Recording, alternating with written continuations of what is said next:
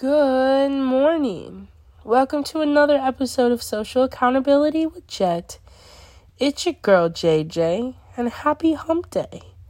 It's the middle of the week for most individuals who participate in the workforce in a common manner. Congratulations to you, because you made it out of bed this morning. Your feet hit the ground, and you will thrive today. Regardless of what motivates you, perspective reminds us to be thankful we have survived another day, and today we get to start anew. Thank you to everyone who takes the time to listen to these podcast episodes and those who spread as much support and as love as they can. I am trying to be as loving as I possibly can be in every moment, and sometimes that means loving myself enough to walk away from certain scenarios that are no longer safe and which don't align with my values and ideals of overall purpose. I have a focus to surround myself and seek individuals who challenge me to do better, like a healthy competition, often expanding my horizon of skills and holding me accountable in a manner that best suits me. And those who support me despite my flaws, encouraging change, and pointing out patterns of behavior that guide me to become more fruitful and confident are easily my favorite types of individuals. Competition is beautiful. Jealousy and envy are not.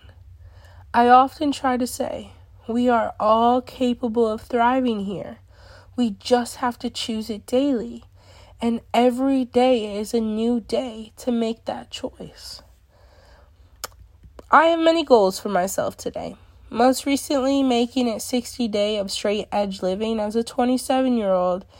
I do recognize a couple of hiccups with my behavior as of late. I recently have found myself allowing more and more sweets to creep back into my diet. Lent is in full swing. And while I would not claim myself to be a full Catholic, I was confirmed in the faith and still enjoy practicing parts of the season in particular. Stations of the Cross is easily one of my favorite services to attend this time of year. So for Lent, I attempted to get rid of sweets completely. 3 days in, I failed. Not to sound cliche or joke, this is very serious. Hi. My name is Jessica. Hi, Jessica. And I'm an addict of sugar. I love sugar. It helps me feel calm and relaxed. It makes my thoughts slow down and I feel good for a moment. Quickly in, if indulging too often, that good feeling turns to shame and guilt. As a result, I was diagnosed with prediabetes in 7th grade. I was also diagnosed with polycystic ovarian syndrome. 7th grade is prime middle school years. My hormones junked me up.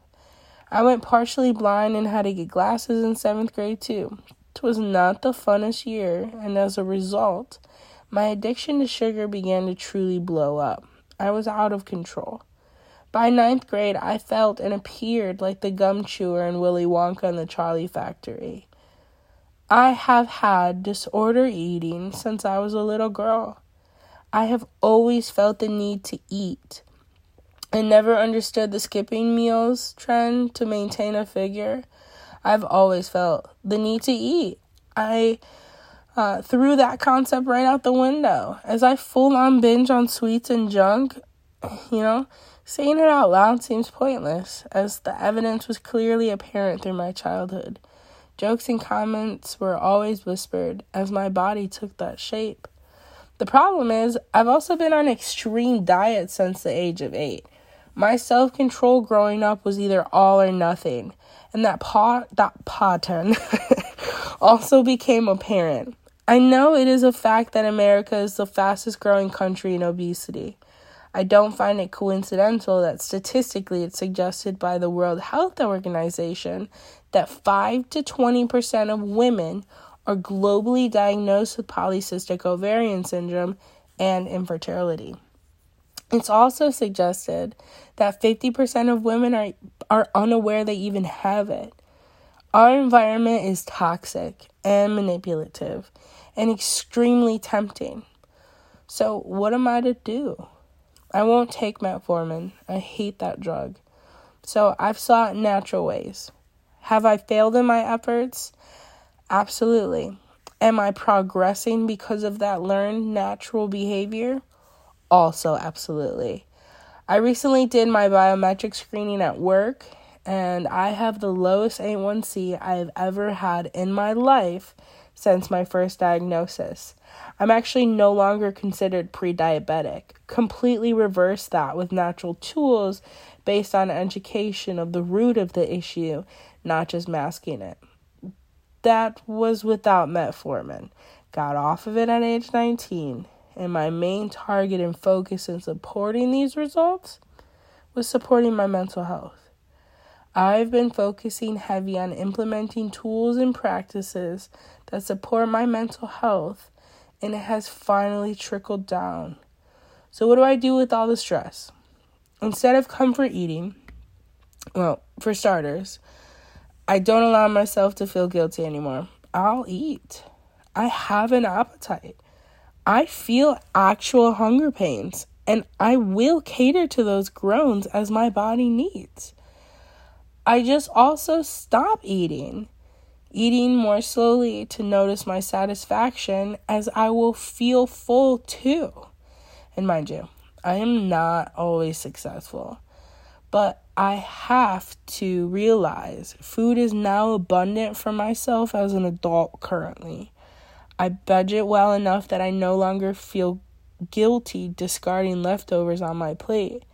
Also, instead of mindlessly allowing my brain to drift off while eating, I try to be more present with the consumption. I have a couple of apps I'm trying to learn and engage with for more progress. I've plateaued at my current weight for the past month, regardless of the addict activities, which tells me that my body enjoys the current shape that I'm at. I just need to focus on toning, I think. I could totally be wrong. But regardless, I'm still battling sugar addiction. And today, I will try to do a sugar reset. The more sugar I eat, the more I want. And apparently, as a woman, it's recommended I not eat over 26 grams of added sugar in one day. Low-key, I just want to track how many grams I typically would eat in comparison to 26 and see how I was already functioning and see if I can change and alter it into a way that I now know will be more healthily suited for me. And I got this, folks. And honestly, so do you. I'm asking those of my listeners to keep me accountable. I need to drink more water regularly and combat all of my addictions. And I hope this truth, which is my truth, will help anyone listening today. Don't feel guilty. Just plan and understand. And I hope all my listeners have a beautiful day and feel strong today.